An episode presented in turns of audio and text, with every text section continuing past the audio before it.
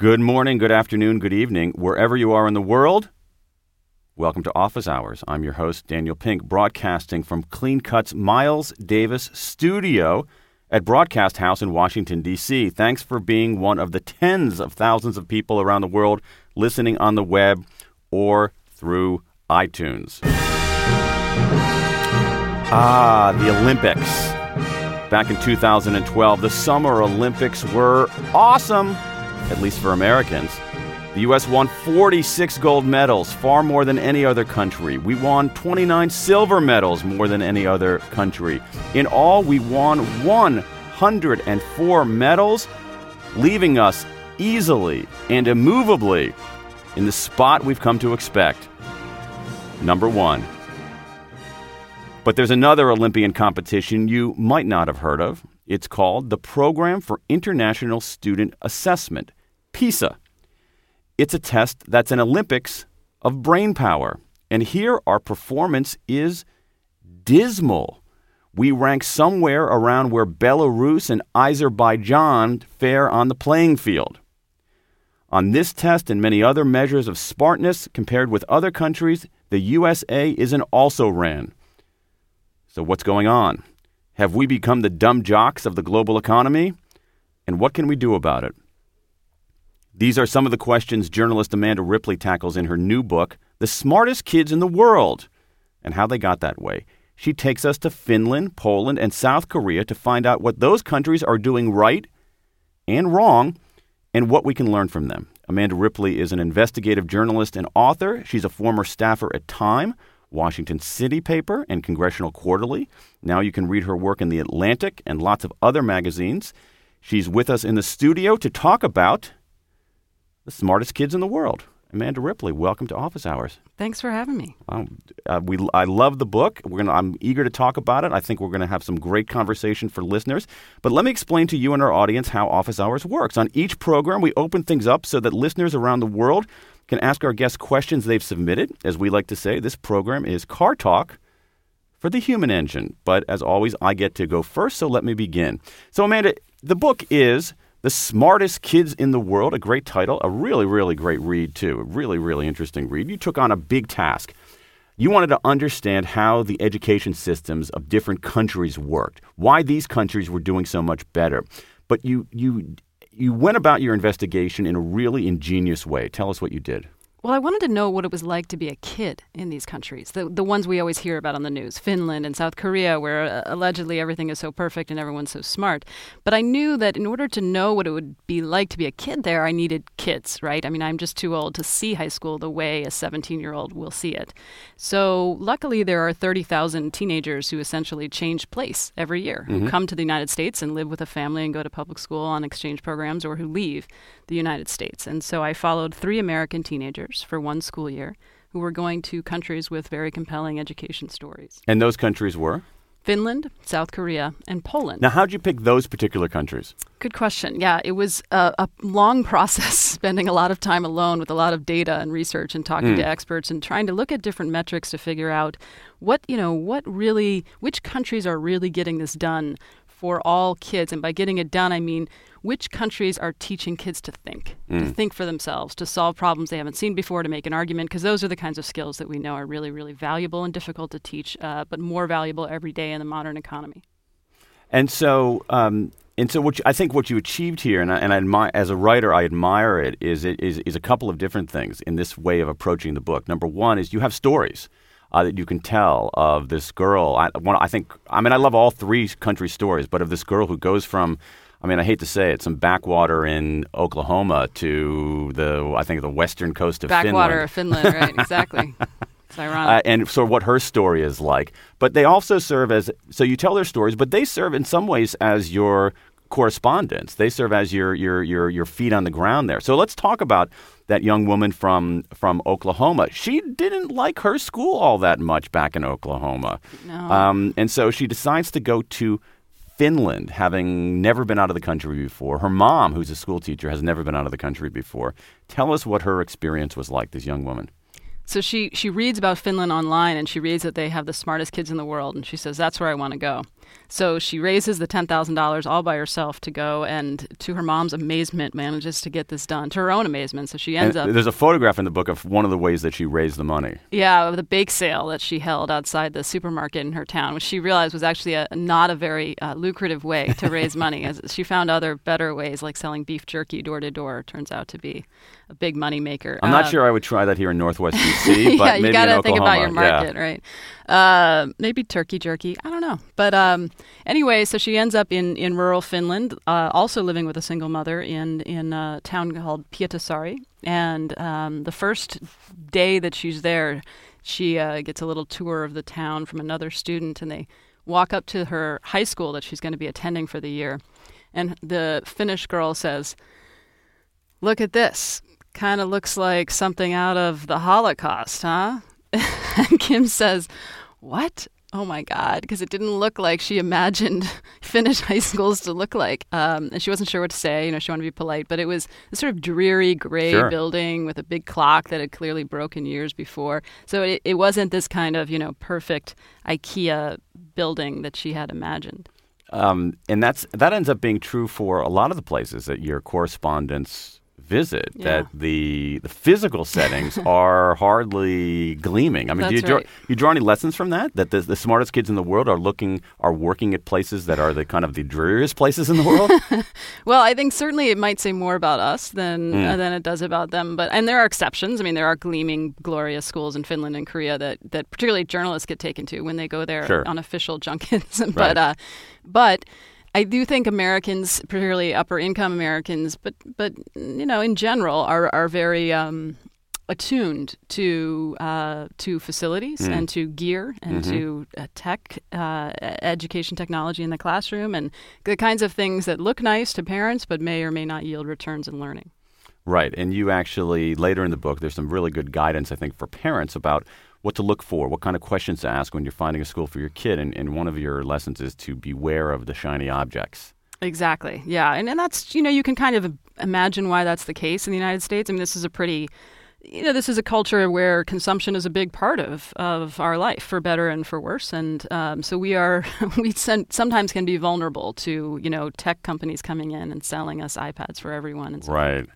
What um, what was do you think was the biggest surprise for this young woman coming into uh, Finland, going from it's I just think of it's such an incredible culture change um, from this kind of sports obsessed high school in Oklahoma where the math teacher is really a football coach who majored in physical education, uh, coming to this place where teachers actually have a very different status and a very different background. But tell me what, for her as a kid, as a seventeen-year-old, what was her biggest surprise, do you think? Kim is an incredibly brave young American woman yeah. and, and somebody that really, you know, made the work very easy, as you can tell from the book, that uh, without her, I would have been lost. So she, she goes there, you know, she doesn't really speak any Finnish. It's very challenging in many ways. There were a couple things that struck her right away. One was the amount of trust that people mm. seemed to have in her and her fellow students. So she was allowed to leave when she had free periods, and she had a lot more sort of just time that she was expected to manage on her own, more like college. And mm-hmm. she also, there was no police officer. They gave kids knives at, in the cafeteria and things mm-hmm. like that. The kid, kids really noticed that kind of thing, uh-huh. you know. Uh, but she also noticed something else, which was more subtle and, and took a little longer to notice, but she found it even more profound, which is that all the kids in her school on some baseline level seemed to buy in to mm. the premise of mm-hmm. school. So even the kid she was pretty sure was coming to school stoned every day right. did his homework and, you know, would participate. So that was a very interesting part where she identifies this, kid, this one kid as a stoner, which she had in her school in Oklahoma. Yeah. But this kid, um, tell us about this kid. What did this kid, the, what did this kid do that the stoners in Oklahoma didn't do? Well, he would, he was similar in a lot of ways. I mean, this is something all the kids I followed said, you know, that the kids were in general very, very similar. Mm-hmm. They, you know, they spent a lot of time on Facebook. They played video games. Every country I went to, except in Korea, that one Korean. Yeah, go ahead.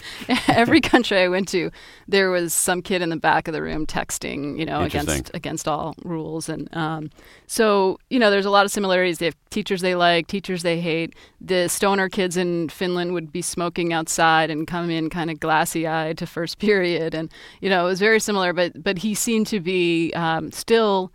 Uh, at least from what Kim could tell, buying in to the idea that what he was doing there in school would would impact his life. It would it would affect how interesting his life would be. And she became very fascinated by this, mm. not just with this the stoner kids, but with all the kids, and was trying to understand why it is they seem to care more about school. Even if they complained about it, which they did, they seemed to care about it, and they seemed to be connecting the dots between what they were doing all day and how interesting their lives would be, more so than even the kids in her honors classes back in Oklahoma. Interesting, interesting. I think those are two really important insights. One is the caring. The other one is actually connecting the dots and figuring out the why of the why of all of it. Let's go back to this this um, this this test that is at sort of catalyst for a lot of the book, and you talk about the guy who essentially fashioned the test and why it's different from other um, kinds of standardized tests. Um, it's called the PISA. Tell us what the PISA is, what it measures, why it matters. Yeah, so the PISA, there's a couple different international tests you hear about. The PISA is one of the newer ones. It started in two thousand, and it's a test that's given to half a million fifteen-year-olds every three years in seventy countries. And the, what's different and interesting about the PISA is that it actually was designed from the beginning not to test what information and knowledge you've absorbed and memorized and can regurgitate, but how you can apply knowledge to solve problems you've never seen before in math, reading, and science. So when I heard this, and there's a lot of hype about this, I was skeptical of it. I thought, mm-hmm. how can a test possibly measure critical thinking? Mm-hmm. So I took the test. I took the PISA test. Right. And I have to say, I was I was impressed. I felt like I was, I did have to think. Like I, it was a strange feeling to Give have a standardized example. test. Yeah. Give me an example of a question that would be on the PISA that you might not see on either right. the, the the kind of um, statewide tests that American kids are taking, or even something like the S A T or A C T. Right. Here's an example. Um, you know, in a, a standard test that we all remember taking in school, it might say, well, if Jimmy has, you know, five coins of this currency and, you know, needs to buy ice cream, what, you know, one of those. The PISA asks you to design your own currency, mm-hmm. like right there in the test book. Mm-hmm. You can mm-hmm. draw it. and uh, Or another example, very practical, but this is the kind of things that you and I have to deal with in our real life, is, you know, they have a flyer that they've printed up in the test booklet, and it's from... Um, It's, it's a company flyer that's posted on the wall of the of the kitchen, and it's trying to convince employees to get the flu shot. And it asks you to critique the flyer. Like, is it compelling? You know, how could it be better? And you have to write in long form what you think. And, you you know, there's there's no right answer, but you get more and more points depending on the complexity and cogency of your argument. So that's the kind of thing that people actually have to do in, in real life these days. And uh, so it was it was pretty compelling. It's not perfect, right? No no test is perfect, but... You know, that combined with other things that are easier to measure, like high school graduation rates, mm-hmm. college attainment rates, mm-hmm. other indicators, economic indicators, those kinds of things together helped me decide that Finland was clearly a place I had to visit. This is a place that is consistently performing at the top of the world on the PISA test in particular, but also on other measures. And where does the U S rank on these kinds of tests? Okay. Give us a sense of our, our yeah, we're know, not we're not we're not even competing for a bronze here. Well, you know what? We are, particularly in reading. It, and it's easy okay. to exaggerate our failing, so I'll try not to do that. Yeah. But um, we're we're doing okay. We're doing about twelfth in the world in reading on mm-hmm. average. Um, we still have too big of a difference between our high-income kids Absolutely. and our low-income. And other countries have low-income kids, believe it or not, but, but they don't have such a big gap necessarily. Canada would be a good example of and that. And we talked about on our last episode with Diane Ravitch that our low-income kids actually do better than a lot of low-income kids in other places in the world. In some places, yeah. yes, that's true, but not in not in the top twenty countries mm, in the world. Okay. So, okay, and then in but our biggest weaknesses are in math and science. And math in science we're about seventeenth in the world, and math more like twenty-sixth. And what's interesting about that is you can even see it at every socioeconomic level. So even our mm. top quartile of richest, most privileged kids, who by the way are richer than rich kids around the world, those kids are performing eighteenth in the world in math on the PISA, but number one in the world for the percentage who report getting high grades in math. So there is this interesting disconnect between how we tell kids they're doing yeah. and how they're actually doing compared to international standards. Yeah, well, that raises, I mean, that raises some two really, really interesting issues I want to get to. But I want to remind listeners, we're talking to Amanda Ripley. She's the author of a great book called The Smartest Kids in the World. A, uh, book, if you've got, if you've got kids, if you're a parent, Uh, if you're interested in the future of education, this is, I think, a really essential read. Let's let's let me pick up on that, Amanda, here for a moment. Um, I thought there was one thing really interesting. I mean, there's so many interesting things here, but you also said um, there's a difference between reading and math. um, in the way that we think about it. That is, Americans do reasonably well, as you say, on reading, but we don't do all that well on math. And there's some scenes in the book where a kid is asked to do a, pro- a problem in front of the whole class, and these American kids come in saying, I'm not good at math, mm-hmm. and they kind of freak out, they freeze. And I think that some of us at least either have had that experience or know that experience. And you say something um, really, really interesting here, and I want you to comment. I'm going to read you your own words, so bear with me here. You say, um, if you weren't good at reading, you could, most people assumed, get better through hard work and good teaching. But in the United States, math was, for some reason, considered more of an innate ability, like being double-jointed. So...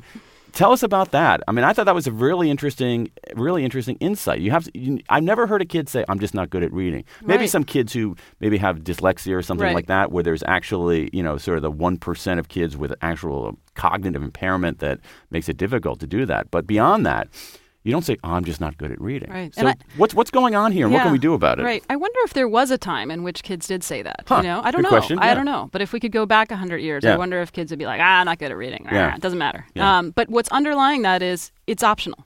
You know what I mean? Because what's optional? I don't math. Okay. So if people said that about reading, there was a time when reading was not considered, you know, okay, absolutely essential. Sorry, yeah. I was a little disjointed, yeah. but. But, you know, there was a time when that wasn't absolutely essential to survival, right, reading? And so people might have been like, well, I'm just not good at it and moved on, right? Mm. Just like I might not be good at mechanical engineering, right? Mm-hmm. I don't need to. And mm-hmm. so with math, I think there's an assumption, too, that is outdated at this point, which is that I don't need to be good at it. It's, it's, it's you know, an extracurricular in some ways. And so you see this actually with teachers as well, that our middle school math teachers to be are – Uh, underskilled in math, mm-hmm, in, mm-hmm. in large tests of their math uh, skills. This is this is not their fault. This is so it's a cycle that kind of continues, right? Where parents also, in some surveys, say that reading is more important than math. So I think it's I think it's shifting. I ho- I'm hopeful of that math. You know, like it or not, math is now a very strong predictor of future income. It is. A, I found that surprising too. Yeah. It, yeah. The data on that are pretty. Powerful. It's pretty compelling. And, and it is, I, I guess, you know, I struggled with why that is and, and looked hard at some of that research. And it seems like, you know, sometimes it is true that for most jobs, you do need a basic level of numeracy. You know, even for our jobs, you need to be able to figure out, you know, odds and percentages and mm-hmm. that kind of thing. But um, but also, you know, math is a language of logic. It is it is a way to learn discipline and reason and problem solving and probability, and those things are very valuable and getting more so every day in a in a modern economy. I'll give you another theory to explain that, and it goes really to the heart, and I want you to talk about this too, which is that it could be that the people who have mastered that that uh, being good at math is actually a proxy for other sorts of things, hmm. conscientiousness, interesting, hard work. And yeah. what we might be, and so it might be a little bit of a head fake there. That That's what we're real, what we're really seeing is the predictive power of the character traits that you write about: yeah. conscientiousness, diligence, effort, persistence. And what we have is a correlation with the correlation is with math, but it's not causal. And the causal part are the character things. And this, and that, and yeah. the point about character, we talked about this on another Office Hours episode with with Paul Tough. And there, there's a lot that you write about um, um, about. in the broad heading of, of character. But one of the themes that comes out in your book as we go, as as you take your, as these students go to other countries in Scandinavia, you know, in Scandinavia, in Eastern Europe, in, in, in Asia, and I want to get to Korea because Korea is totally fascinating here, um, is that a sense that I got, that we in the United States might overplay the importance of innate talent and underplay the importance of, of, of hard work. Do you think that's something that's going on here? I do. And it's ironic, isn't it? Because this is a country that's built on the idea of, of meritocracy, of working hard, and everybody, you know, has a shot. And so, yeah, I don't think we're all the only ones who do this. you know, I don't think we're right. alone. But it is that is something we could learn from from other countries. And I think some people are learning that, you know, and Paul Tough's book is a great example mm-hmm. of, and Carol Dweck's work on the growth oh, sure. mindset. And so, you know, it is trickling out there, but it is, it takes, it takes a long time. Yeah. Right, and and it, but it would seem like if we that, that I mean you have another great line in here where you because we, we, we you say policies mostly worked in the margins. The fundamental difference, meaning one of the diff- the differences between say how the U S performs and, and how Korea performs, the fundamental difference was a psychological one. Mm-hmm. What do you mean by that? This idea that if you fail at something, mm-hmm. it just means you need to work harder and get more help. That's what that means. It's exactly the same as many of Americans look at sports. It's exactly the same. So if we could just shift ten percent yeah. of that mindset towards academics, you know, you watch parents on a soccer field, even with little kids or a basketball court, they're pretty tough on those kids. You know, mm. they're, they don't, you know, even though there's trophies for everyone yeah. and all that kind of crap, they, they are pretty straight with kids about, okay, you know, you need to do this, you need to do that, you need to get back out there, you know, and they get benched if they screw up, and there, you know, there are consequences, and there is kind of a clear, hard line about, about winning and losing, and kids, you know, my son is in a league where they're not supposed to keep score, which is ridiculous, because mm-hmm. all the kids do keep score, yeah. right? Yeah. So they know. They know when something is for real and when, when it's serious and when it's not. And so I think that mindset that if you fail, which you have to in order to learn, there is no other way.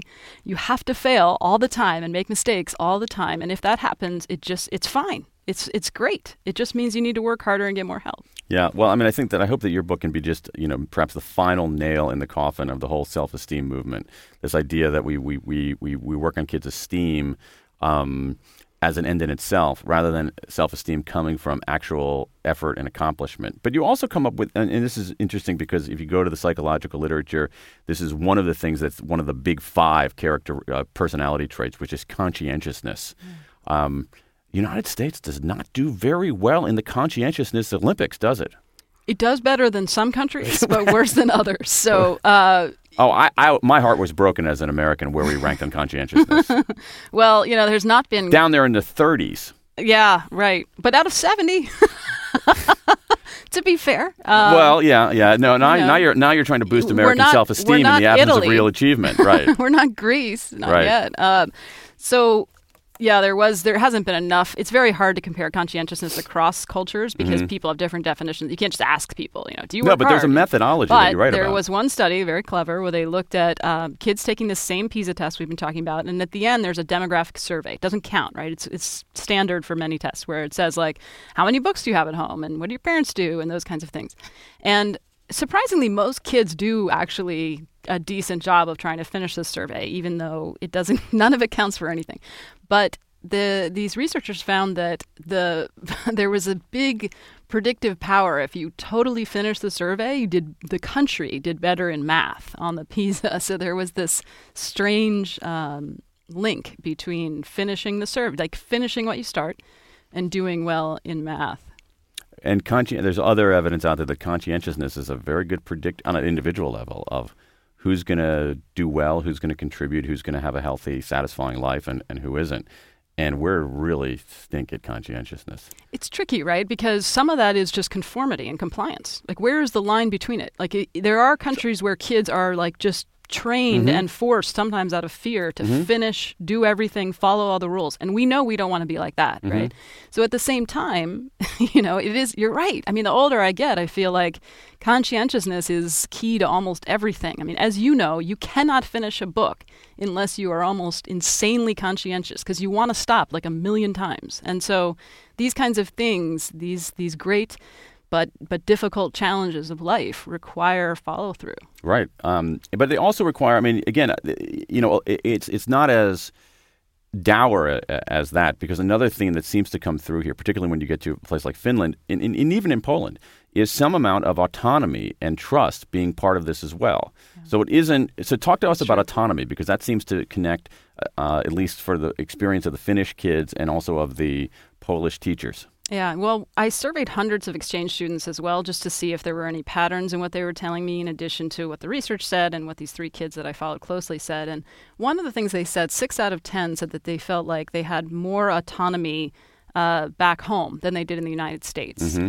Many of them anecdotally complained about Uh, all the rules they were subject to in the school. So they liked, just to be clear, they liked their classrooms in America. They liked that they were allowed to to debate things, mm-hmm. that it was more interactive. The teachers seemed to care vaguely about them in a way that they didn't in Germany or Italy. But they found the school itself just ridiculously oppressive in, in terms of rules. And these kids are not going to the worst schools or the best schools in the country. Typically. Hall passes. Yeah. Having to get a pass to go to the bathroom when you're seventeen is kind of, you know, insulting. And teenagers like everyone, as I don't need to tell you, are motivated by autonomy. I mean, that's one of the things, like having control, right, over your destiny. It's not only, and but also teachers as well. And I thought that that's the right. the, um, the the Polish system, which was sort of a surprise, I didn't expect to see Poland in this book. Yeah. Um, they they had this uh, one gentleman, I, I'm I'm forgetting his name, who came in as like the big reformer, IKEA. and um, and he basically had a way of squaring, I guess, rigor and results with a sense of autonomy, which is saying, here's here's what we want to achieve. Now you use your best means to go do it. Poland is a very interesting case because they have not yet achieved the levels of Finland or South Korea or these education superpowers, but they've radically improved over the past ten years in different levels. They have a higher high school graduation rate than we do, and their PISA results are quite strong and have gone up quite a bit. They spend also fifty percent of what we spend per student. So that's why I chose Poland. They have a fifteen percent child poverty yeah, rate, very high which poverty, is comparable right. to ours. So, and yes, they did a number of reforms. It's hard to disaggregate which is causing what, but it did seem like um, one of the things that helped them was to delay when they separated kids into different tracks, academic and vocational, but also to give these new schools that had to be created to absorb that population more autonomy and give teachers a little more autonomy. And, you know, they're still working on that, but it does seem like even if you look at high-performing American schools, it is that mix, that sort of earned autonomy does go along. Earned with. autonomy, that's an interesting way to put it, yeah.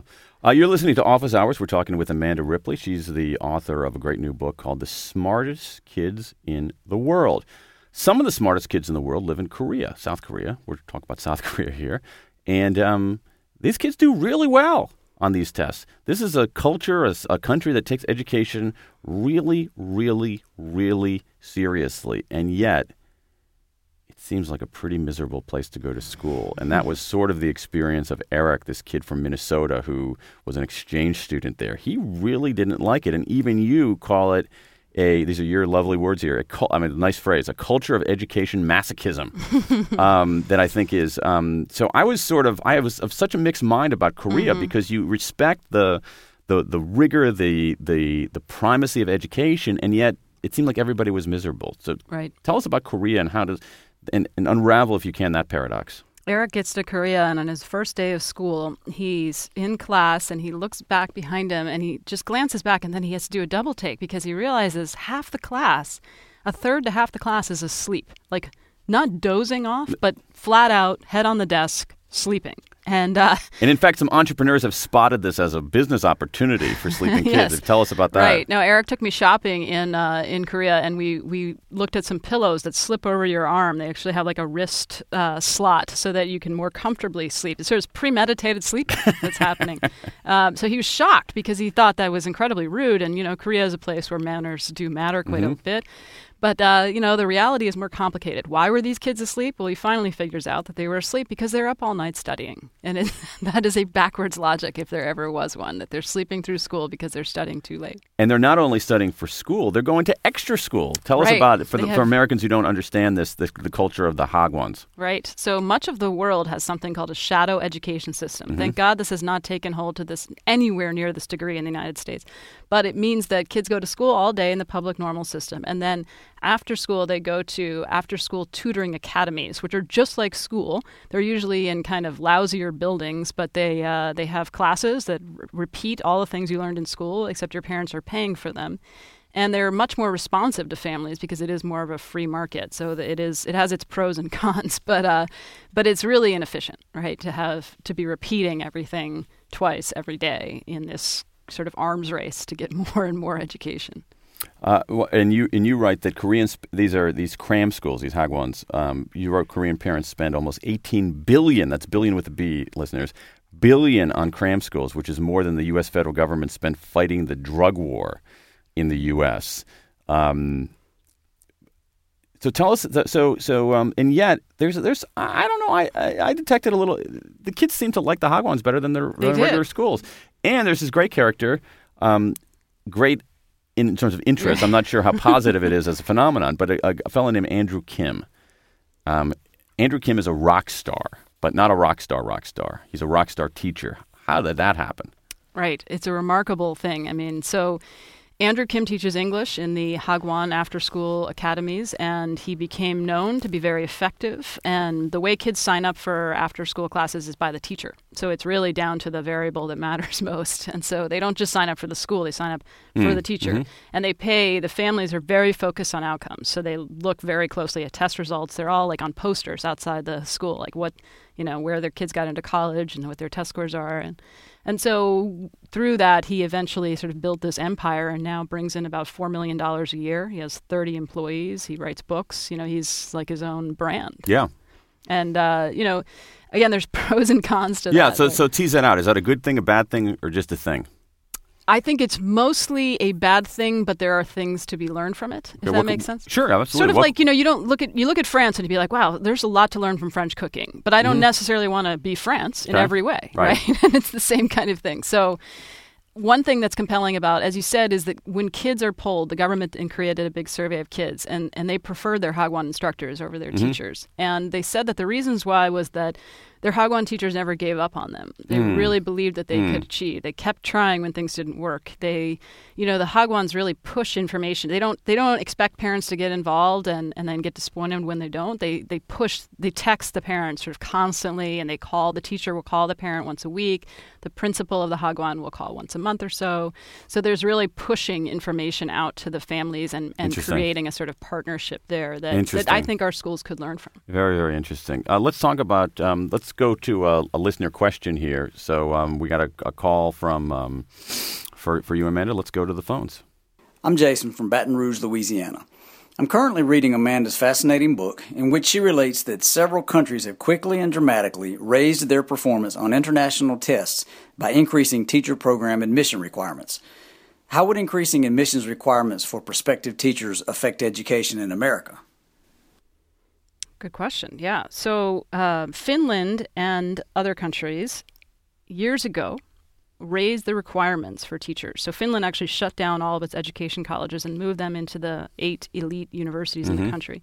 So now getting just getting into a college that trains teachers is like getting into M I T in the United States.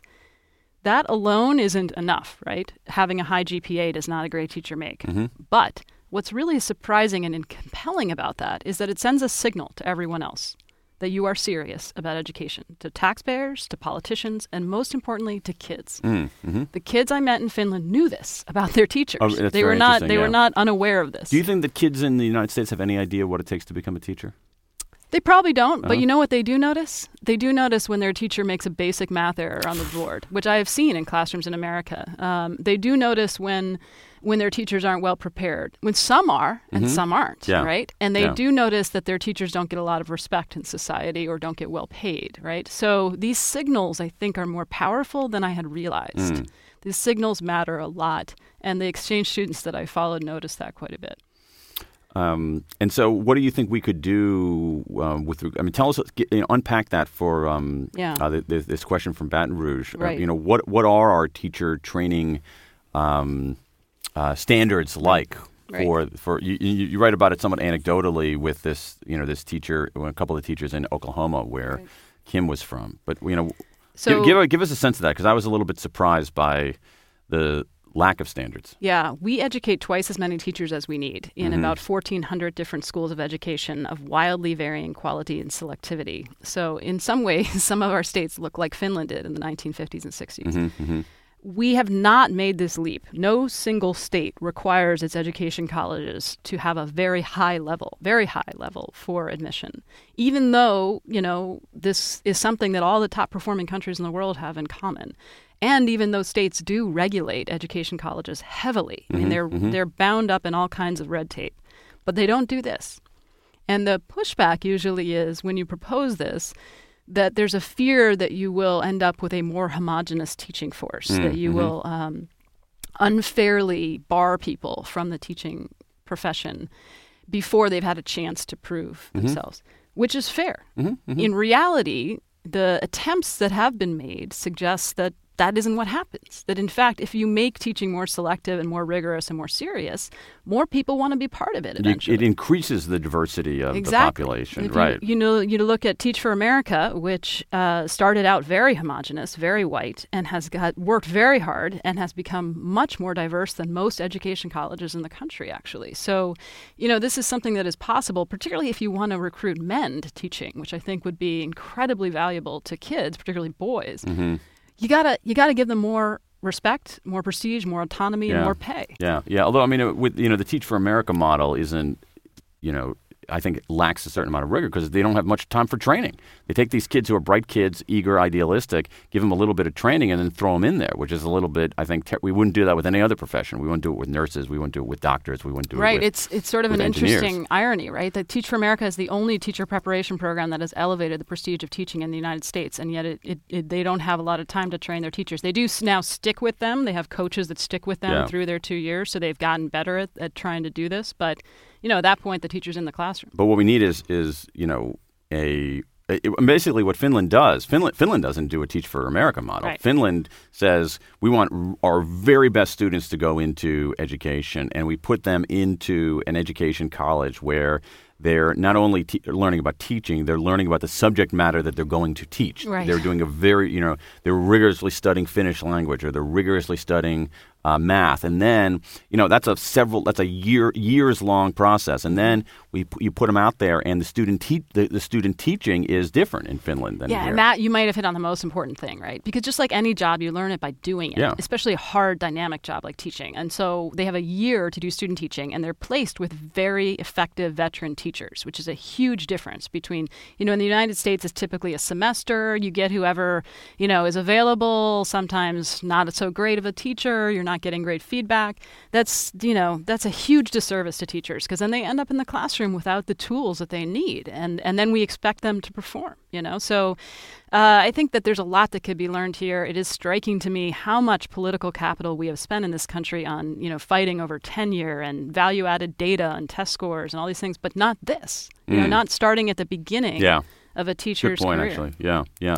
Um, We're talking to Amanda Ripley. She's the author of The Smartest Kids in the World. Um, as we wind down here a little bit, I got uh, some other questions that sort of more sort of pers- you know, personally relevant. Parents. Let's talk about the role of parents here because I found this. I was reading these sections aloud to my wife, all right?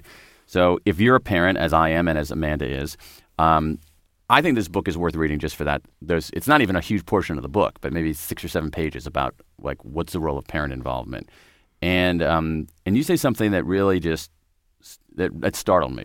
You say here in Education Superpowers, parents were not necessarily more involved in their children's education; they were just differently involved. And indeed, let me put a finer point on it. You you say that volunteering at your kid's school, which is in some ways a marker of a concerned, conscientious parent in this country, volunteering at your kid's school has zero effect on their learning. Talk to us. Actually has a negative effect in some, in cases. some cases, right, right. Which is shocking. But yeah, there was one study of thirteen different countries and regions that found that the more parents volunteered in the P T A and extracurricular activities at their kid's school, the worse the kid did in a test of critical thinking and reading on the PISA test by the time they were fifteen, which is shocking and disturbing. On the other hand, on the other hand, there were some things that worked in every time zone. If parents read to their kids when they were younger almost every day, and then as the kid got older, talk to their kids about their day. Mm. Talk to them about the news of the day. Mm-hmm. Talk to them about the books they were reading. Mm-hmm. That conversation, that back and forth is incredibly powerful. And we know that, right? I mean, we had tons and tons of research here in the U S to show that. But it turns out all around the world, those things do predict a kid who is not only a better critical thinker in reading by age fifteen, but actually enjoys reading, which is cool. Uh, exactly right. So, I mean, I, I, I found that quite a quite a revelation. Uh, especially, I mean, I guess this is some very American point of view because volunteering at your kid's school is seen as such a noble thing. It's like, yeah. of course, right. You're a good parent who does that, and you sort of expose that it really doesn't have much of an effect. And, and but what you also say is that parents' involvement in their kids' education matters a lot, but it's what they do at home. Right. Right. Um, and so among the things, so let's so let's try to be instructive here for parent, for parents. One of the things that you said is for little kids, reading to the, reading to your kids, mm-hmm. um, talking to your kids about current events and what's going on in the world, right, and just having that conversation. The other thing that I thought was really interesting is tell us about uh, parents who read for pleasure. I'm so glad you brought that up, because this is so, it's like a breath of fresh air, you know, for a parent, right, for a busy parent. It turns out that parents who read on their own for pleasure, by themselves, actually end up, if you control for everything else, including socioeconomic background, end up with kids who are better cr- critical thinkers by the time they're fifteen. So, you know, kids, again, kids pick, pick up on signals. Exactly. They're incredibly sensitive exactly. to signals. They know when school is when, when school is like bogus. They pick up on that. It chips mm-hmm. away at the credibility of school. Mm-hmm. And they know when people say you should read and then they don't do it themselves. Exactly. So for me, it's like maybe instead of the bake sales in the school lobby, maybe we could hand out books for kids, for parents. Interesting literature for parents, magazines, right? Mm-hmm. And then they could have like a sort of lending library for parents. As you come and go, you're going there anyway. You, you grab, you know, you grab a, a National Geographic and a People magazine. You know, what's what's not to love about that? Absolutely, absolutely. So, so parents listening out there, go pick up Amanda's book, read it in the living room, skip the bake sale, skip the Halloween parade, skip all that stuff. You also say there's a difference. I thought this was a nice way to put it. Um, And there is, a, I think, a cultural national difference here. The difference is between parents who see themselves as coaches and parents who see themselves as cheerleaders. Right. Explain. One of the things we can learn from Finland and Korea is this attitude that part of a parent's job is to help their children learn to fail, mm. to try things on their own, mm-hmm. and to pick themselves up, dust themselves off, and try again. Mm-hmm. That is the kind of thing that, for different reasons, you see among Finnish parents and you see among Korean parents and Japanese parents, and you do not see as frequently among many American parents. You do see American parents acting more like cheerleaders. You know, there was a great book uh, called "Parenting Without Borders" that came out a year ago, and the and the author's describing how she had raised her kids half in the United States and half in Japan. And when she came back from Japan, she's she's at the mall and she sees, um, you know, this this father get his five-year-old off the uh, little carousel. And he says to him, "Great riding." You know?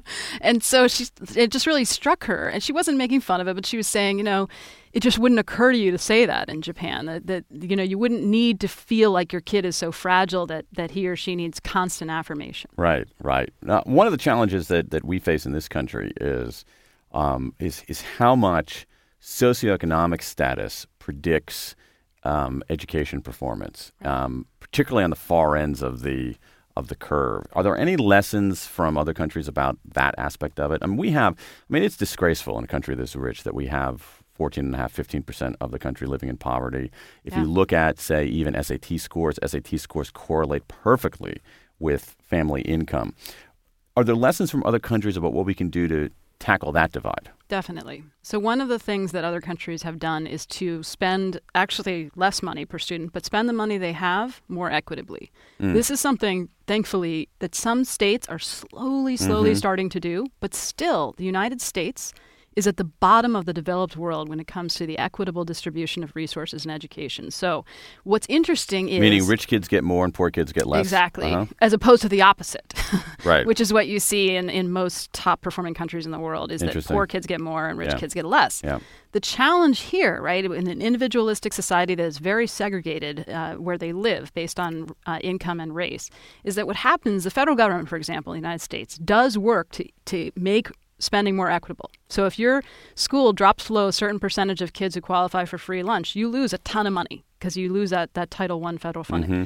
What happens is you see that states and locals actually make up for that. So when the federal government tries to make it more fair, the state will compensate for that, and you still end up with inequitable distribution of resources where it's not always pure money. What it usually is is the more experienced veteran, more effective teachers want to teach in the better neighborhoods, understandably, so they go there. So they cost like sometimes one and a half or two times what the new teachers who are less effective uh-huh. cost. So it's this weird thing. Now, there are ways you can pay teachers more to work in low-income schools, which some districts are trying to do. Right. But, you know, it's not an impossible problem to solve. But it requires a mindset of equity that pervades mm. even the upper-income neighborhoods where, you know, parents are raising two hundred thousand dollars, three hundred thousand dollars to make up for the loss of Title One funding, and they're doing it out of the goodness of their hearts. But, you know, that's actually perpetuating Absolutely. The inequities. Right, exactly. I mean, it's sort of, you know, this country, we talk about public schools in this country, but some level our schools are really not that like public. Like quasi-private, they're, right? They're, yeah. yeah, because, I mean, again, you know, we're sitting here in Northwest D C um, where there are some very good uh, D C public schools and some very good D C public schools within walking distance of where we sit right now. And yet the parents are supplementing it with literally sometimes thousands and thousands of dollars. Um, a couple things before we a couple things before we wrap up. Um, um, one I have to get to here, which is um, we're, something that I am somewhat ambivalent about, have been ambivalent about um, as a as a parent, as the parent of an eleven-year-old boy who's obsessed with baseball, sports. Mm, right? Yeah. You wrote a I, I wrote an incredibly interesting, provocative cover story for The Atlantic. Um, that was the case against high school sports. I'm surprised you were not. I grew up in Ohio. If you had written that in Ohio, you'd be run out across the border. Um, I, believe me, I did. I did get some pushback. I'm sure. Tell us about sports and what role, if any, they play in education. Okay, so first of all, I played soccer all my life. Okay. I, I love sports. My kid plays soccer. Like, I love it. And especially for boys, but but also girls. Okay, so we're just, I mean, it's just, just stipulating, I just establishing don't get that shot she's not a communist. Like, all right, I'm, so here we go. I don't so want to. Love, okay, you love sports. So tell us, so so what's, so tell us about okay. sports. What role do they play? All right, here's the striking thing that the kids I followed noticed right away when they came to these other countries is that sports happened. Sports were a big part of kids' lives, not part of school, separate from school. Just like many things are separate from school, right? They were not part of kids' lives in school, which, what does that mean? Well, it opens up a huge amount of time, money, and energy for principals, teachers, and kids to focus. Focus in any complex organization is really important, right? We know that. Focus matters. And again, kids pick up on signals. They know if the football team misses class once a week, because they have to go to an away game and they get a substitute teacher every time their math teacher slash coach leaves. This doesn't happen in other countries. Mm. Principals do mm-hmm. not have to meet. You know, mm-hmm. Mer- American high school principals have told me that the most time they spend meeting with parents is around sports. They have to manage ten different sports budgets. They have to deal with insurance, with hiring referees, with buses to transport the kids for away games. All these things that are incredible time suck from the very hard job of educating kids to to do higher order thinking. I mean, this is this is their job, and yet they've got this whole kind of unholy alliance with sports going on in their schools, and kids pick up on that. And by the way, half of American kids do not play high school sports. So what message this is does the takeaway? This is the takeaway from your article. For the kids who do play, it might be it's it might great. have some virtue. Yeah, definitely. But what it does, but the kids who don't play, which is far more than we think, it's money, effort, attention. Uh, psychic energy, social capital, devo- like, social capital yeah. devoted to this other kind of enterprise. But don't kid. Here you go. Here's the here's the here's the what any sports person would say. Well, don't kids learn things in sports yeah. about leadership and being a good teammate and all yeah. that? Yeah, it's it's there's something heartbreaking about that because I, yes, they do. And why aren't they learning that in math? Mm. Do you know how much time they spend in math class? Mm-hmm, mm-hmm, okay, mm-hmm. But you know.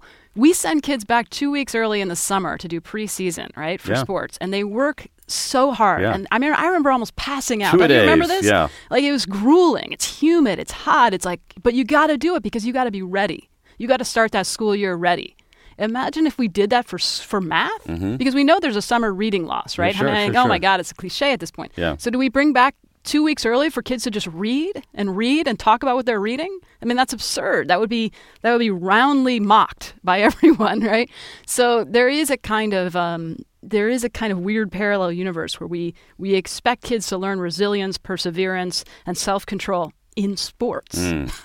which you then, to apply that to your real life, takes a, a, some actual like leap of logic, whereas they could be learning that in school. Because you have not seen a, a kid who is resilient until you've seen a Korean kid in math class. I mean, you can learn those skills in school. Well, that leads us. So let's let's let's end on this. You say that in the book that the education superpowers whom you um, profile, um, they they actually have a common belief that that what what unites a Finland and a Korea, to some extent a um, a Poland, is that um, they agree on the purpose of school. And and, and what, what what is that? They agree that school is for mastering complex academic material, for learning how to think, mm-hmm. learning how to learn, for failing and picking yourself up again and trying harder. So they didn't get that way overnight. They got that way because they faced an economic existential crisis where their country was about to become irrelevant, and they realized they had to double down on their people. And I'm hopeful that we are approaching that same revelation. Uh, I hope so, too. We've been talking to Amanda Ripley. She's the author of The Smartest Kids in the World, a fabulous new book. Go pick it up. Um, Amanda, pleasure talking with you. Um, that's it for Office Hours. Thanks for being with us. If you've missed an episode, you ought to be ashamed of yourself. But you can check out our previous episodes on iTunes or on dan pink dot com. Thanks for listening.